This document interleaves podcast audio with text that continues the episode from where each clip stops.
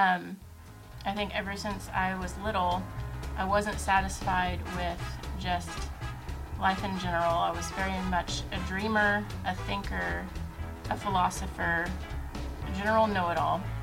Um, so, um, my daughter thinks I'm Hermione, which I have better hair, but. Um, Hi, I'm Providence. and I'm Jessica. Today we'll be talking about growth and other things relating to growth. Uh, yes, so uh, Providence has been asking me to come up with a subject for our first podcast, and um, a friend and I had this conversation about a week ago, um, specifically about growth, and it gave me our subject. Um, he had mentioned that we had talked a couple years ago about um, you know personalities and gifts and and all that stuff, and um, he was in a new line of work and he was really kind of overwhelmed about the whole process of learning the whole system, learning how to do things. Um, he just really was like a fish out of water. And he made a journal entry and recently went and reread it. And in it, he had taken one of the Tony, Tony Robbins assessments, and it said that one of his highest values was growth. And that started me thinking because growth is also one of my high values. Um, I think ever since I was little, I wasn't satisfied with just life in general. I was very much a dreamer, a thinker, a philosopher, a general know it all. Um, so, um, my daughter thinks I'm Hermione, which I have better hair, but. Um, anyway, so Providence has compiled a few questions that we're going to go over. Um, about growth, and so Providence, go right ahead. So I'm just wondering what you experienced growth wise while you were growing up. What substantial things do you remember growing in while growing up? Hmm. That's a good question. Um, my daughter doesn't like it when I say hmm or um. It's fine, we can edit it out. But I won't editing out the funny parts is, you know, not so fun. So, Which is why I won't be editing this out. You're welcome. um, I would say probably the area that I struggled in the most um, was learning piano. Um, it was something that I started when I was seven years old. Um, my mom had thought that I had a natural aptitude for for piano, so she started lessons for me. And I decided as soon as I started that I hated it, and she said, "Well, I want you to try it for a year." So I said, "Okay." A year passed. I still thought I hated it, and she said no, which I still feel like she should have kept her promise, and was very much, you know, very wounding for me at that time. um, but I got better, as one does when you practice every day. Um, but I think the biggest struggle for me um, in playing keys, playing piano, I of course I studied classical, um, was the performance aspect. Uh, playing in front of people was extremely difficult, and it didn't matter how much I practiced, it didn't matter how comfortable I was with the piece. As soon as I got in front of people and started playing for them, um, my nerves would be so bad that I would be literally shaking as I was sitting down at the piano. There would be these times that I would be halfway into the middle of a piece and I would literally forget what note I was to play next. Um, there was this one recital I had when I was about 16, and um, I think I was playing a medley of uh, Jesu Joy of Man's Desiring, and I literally forgot where I was, and um, I had to improvise Oh no. for at least four measures, but nobody could tell except my music teacher. So, um, probably for years in the area of music and performance, uh, that was a really big struggle for me, and ar- an area that I really had to grow. I had to do things that I didn't want to do. I had to do things that I was very uncomfortable with. Um, so I would say, I mean, that's really applied to many areas of my life since then. Um, just because I'm uncomfortable or just because something is hard doesn't mean it's something that can't be done by me and be done well eventually. That was so good. okay. Um, let's continue that with where have you experienced spiritual growth? Like, as in locations on the earth? Yes, no. um, when I say spiritual growth, I mean like where have you grown with God and subjects pertaining to?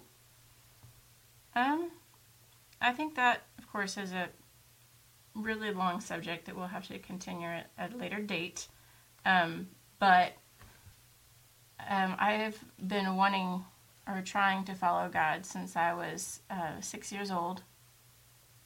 Um, for many, many years, for, for me, um, I can't say that I had a really good picture of what God was really like. I thought, for some reason, that God died for everyone. Um, of course, I'm, I'm a Christian. I thought that Jesus died for everyone, and therefore I just was included because not because of my own worth, but because I was just included in the masses. Basically, mm-hmm. like I, I scooted in and I made it, but he didn't think I had any worth, worth dying for. I, I, I did not believe that if it had been just me, that Jesus would have died specifically for me. Um, and that just mm-hmm. had a lot to do with how I saw um, God. And as I learned in the future, how we see God is very much related to um, our relationships with our parents um, and how we see our father, how we see our mom. Um, because I don't think that, that God is particularly um, male or female. I think he's both. so so that is a good reason why um, our parents really affect how we see uh, the Father and what He's like. Well, how would you describe God for those out there that might be still thinking things like that? Um, that's a very good question. Um, how do I see God? It really depends on the moment. Um, I mean, if you're talking about philosophy, like, do I see that think that He's like this um, big old guy that sits in this big chair in this big room. there are times, yeah, that I that I see him like that, but um, most of the time I think of God as um, the person in whom all matter and the universe and everything that exists exists in. I don't mm-hmm. think of God as something apart from humanity or the universe. I think of God as as the person who is other, the person who is um, the creator of all, and the thing again, and the the person in whom everything that we know resides in. I think that He is closer than a breath. I, I think that the spiritual and the natural like coincide all the time.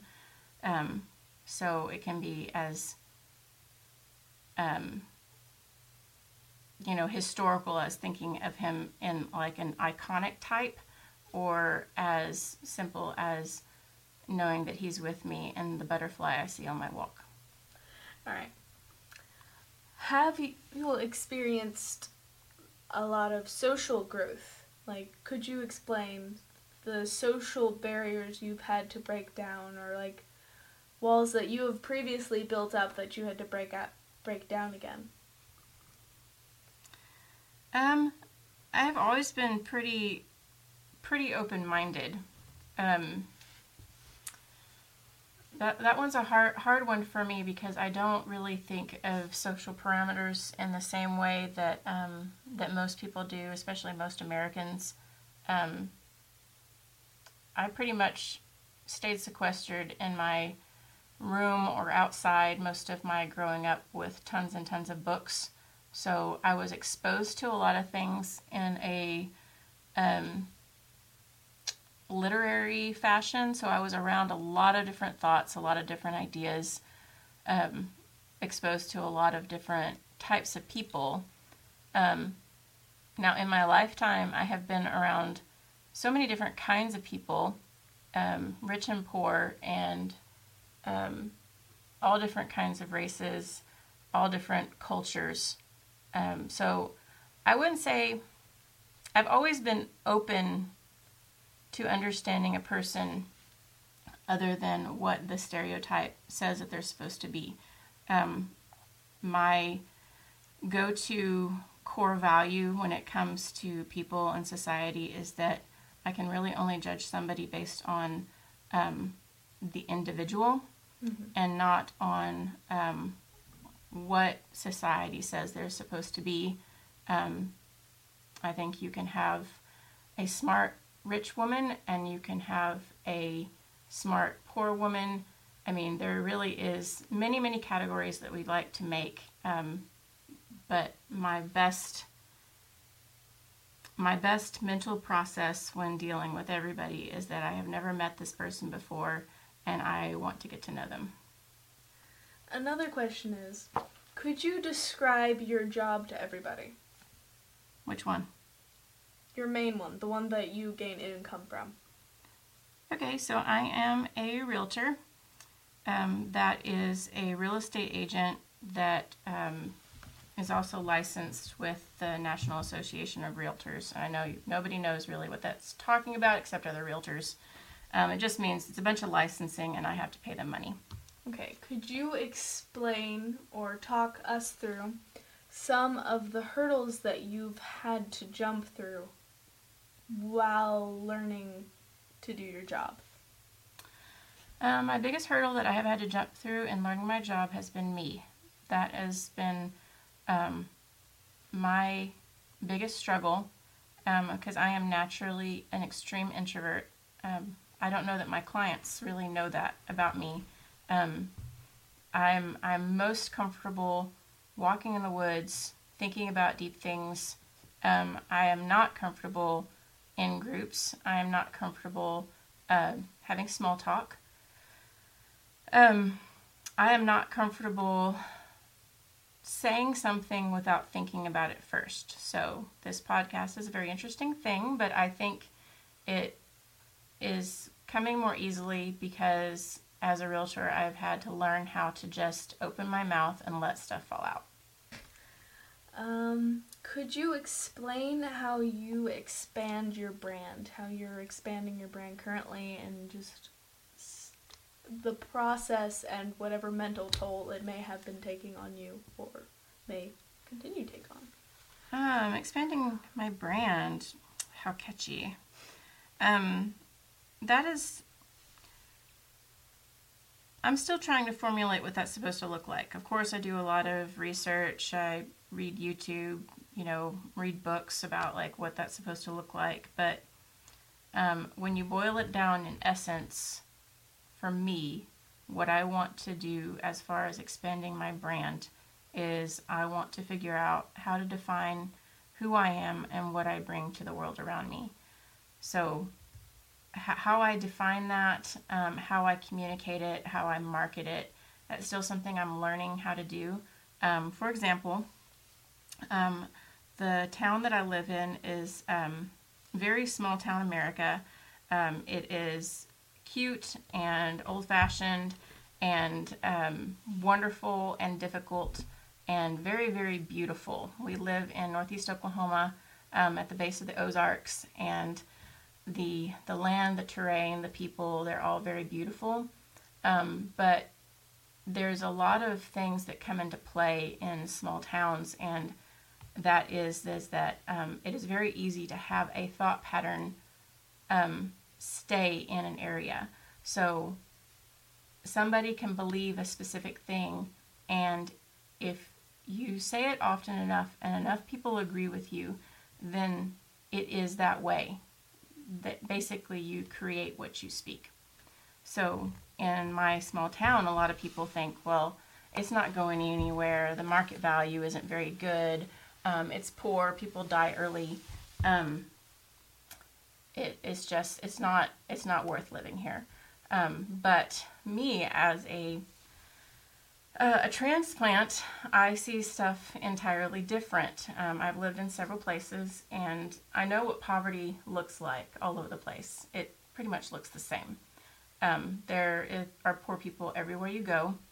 Um, you're going to see drugs, you are going to see um, struggling school systems, you're going to see um, the divide between the poverty class, middle class, and upper class. Um, that is a norm. That is humanity. Um, but I think that part of our job in being on this earth and being present, you know, day to day is about okay, so so what is the higher truth? What do we what do we need to bring to this area? Um, and one of the ways that I do this, and this is part of expanding my brand or marketing my brand or whatever, um, is that I like um, photography, I like beauty, and I like finding it in unusual places.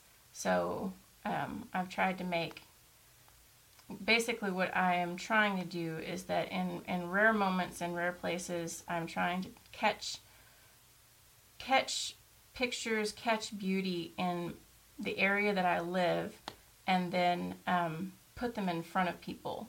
Um, and and people will say, "Oh, well, what is that?" I was like, "Oh, you know, that's that bridge over that creek down by you know the hollow," and they're like, "Oh yeah, I remember that," and wow, you made it look so good. I'm like, no, I didn't.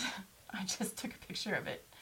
Um, so sometimes when when you're in an area for generations, you start seeing things through your generational glasses, and sometimes those glasses are broken. That's me clapping. Um, okay, Next question. Parenting. You're a parent. Yes? Indeed. How do you believe that you affect your family? For the good. um, I don't know. That's kind of um, that's a good question for all parents, and it's something that they are that well, good parents should always be asking themselves. Um, my biggest role in my life is being a wife and a mother. And even though I am a businesswoman, um, the thing that I am going to be the most proud of when I get older, when I start having um, grandchildren or great grandchildren, or start seeing the effect, the real effect of my um, role on my community, is um, I'm going to look back and think, you know, did I do right by my children? Did I um, they are the ones that I leave behind. They are my legacy. Everything that I sow, that I plant, um, I'm going to be reaping in them, like genetically, spiritually. Of course, they are responsible for themselves, but I am responsible for myself. So the choices that I make directly impact my husband and my children.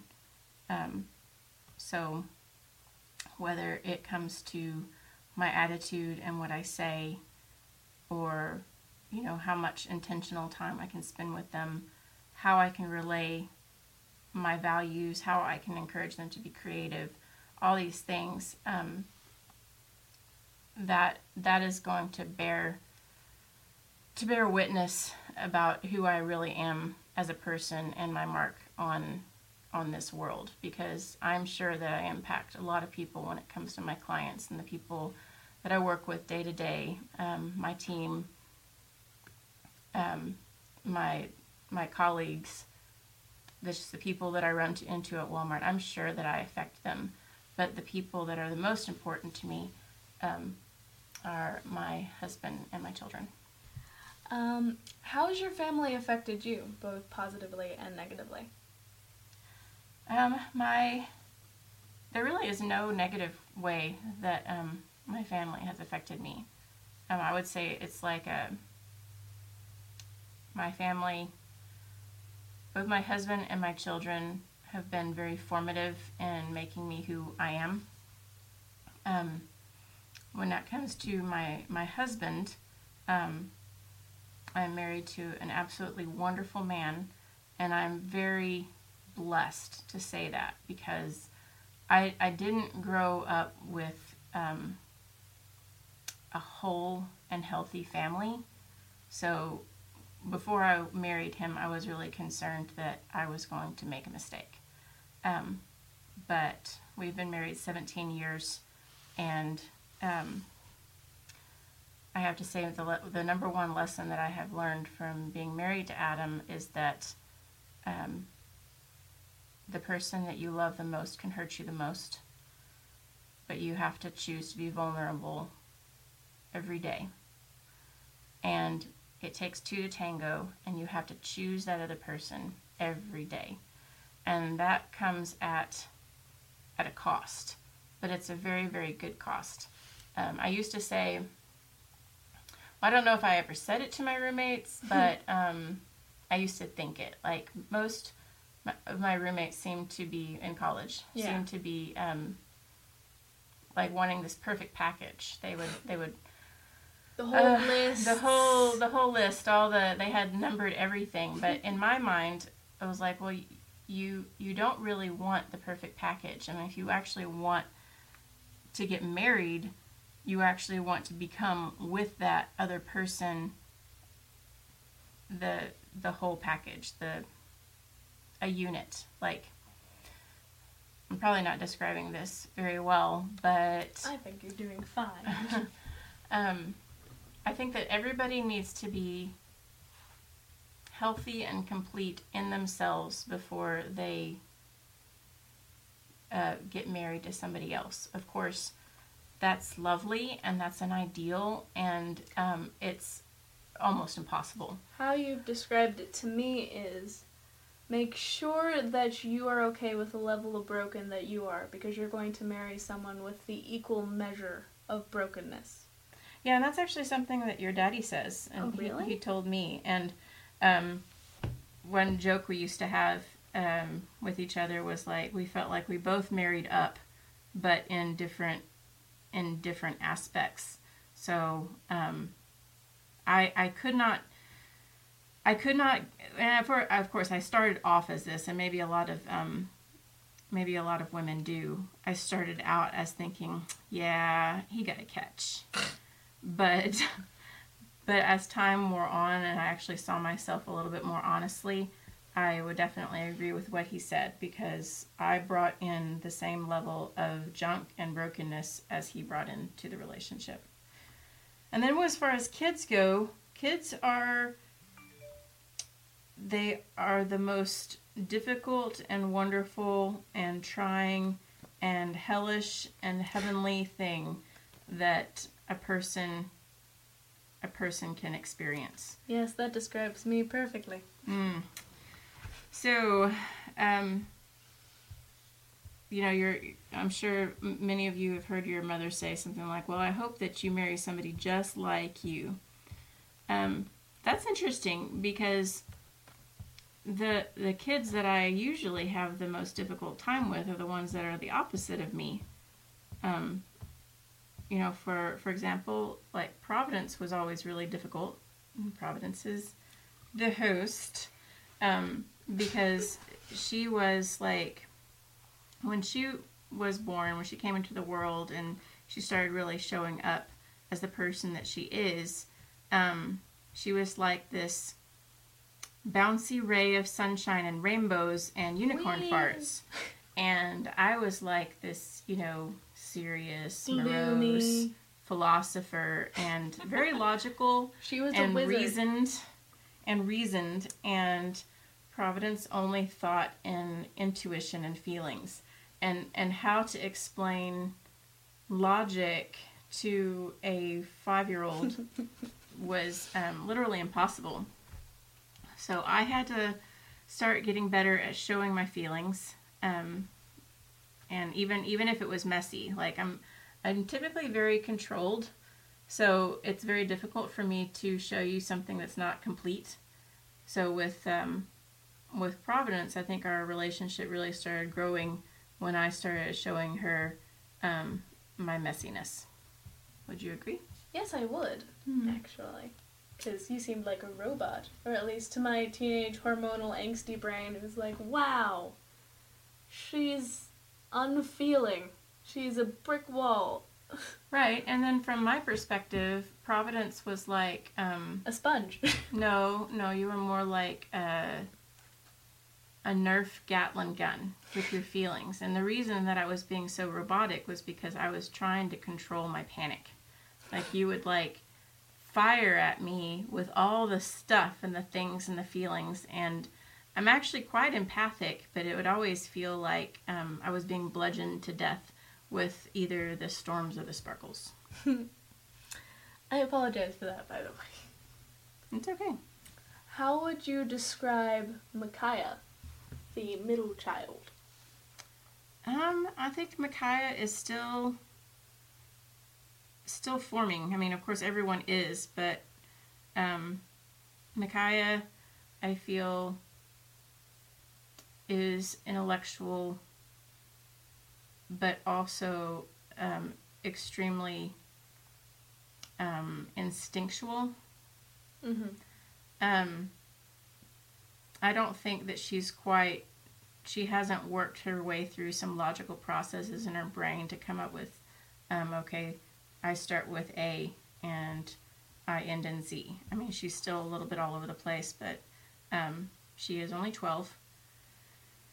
Um, and I really appreciate the fact that she is very, I mean, she is kind of wild, but she is very balanced in um, basically left brain to right brain. And what I mean by that is intellectual versus creative. How would you say she's affected you and made you adapt as a parent? Um, I'm still learning my way through that. I think she's kind of my um I've just been asking God, you know, what do I need to work on next and and how do I need to connect? How do I need to um, feed her? All right. Now let's continue on to the next obvious point. Eben, the last child that's really, really unfair because he's very much still developing. But explain to us what you how you would describe him. Um, Eben is my little wild man. And I am still trying to figure out how to be his mom. Um, I think that I, I am so grateful that I have Adam because Eben is a very kinesthetic, and by that I mean physical, very, very physical child. And he, his emotions and how he navigates the world um, basically like feed his energy, and he has to like, um, it has to pour out of him some somehow, whether that's um, fighting, you know, imaginary soldiers out in the woods, or climbing trees, or you know, fighting his dad, or well, I mean, wrestling stuff like that. Um, it's it's kind of like trying to to cage a bear um, but at the same time, he has an incredibly soft heart.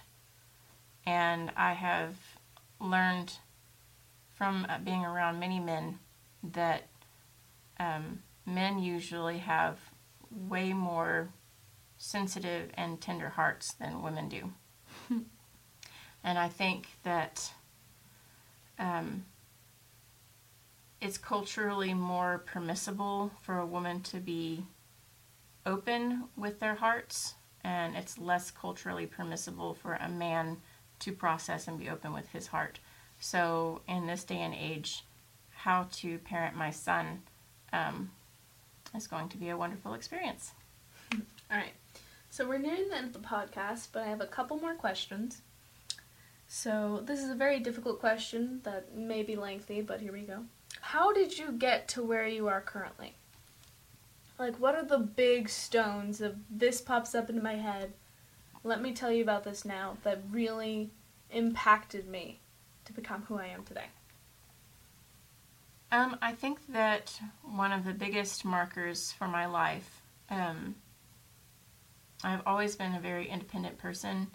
Um, I, I do not like to um, cast blame on anyone um, or anything or any circumstance. However, um, it's very it was very easy for many years to kind of feel like life happened to me or difficulties happen to me.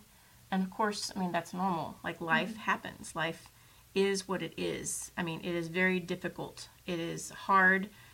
We're not born into perfect families. We're not born into healthiness. All of us, um, many of us, are born um, with much, much less than others. Many of us are born into abuse. But I think one of the most formative times was when I realized that the only person that I could control on a good day was me. And that came from um, listening to uh, Danny Silk out of Bethel talk about um, just talk about like psychology and boundaries and what whatnot.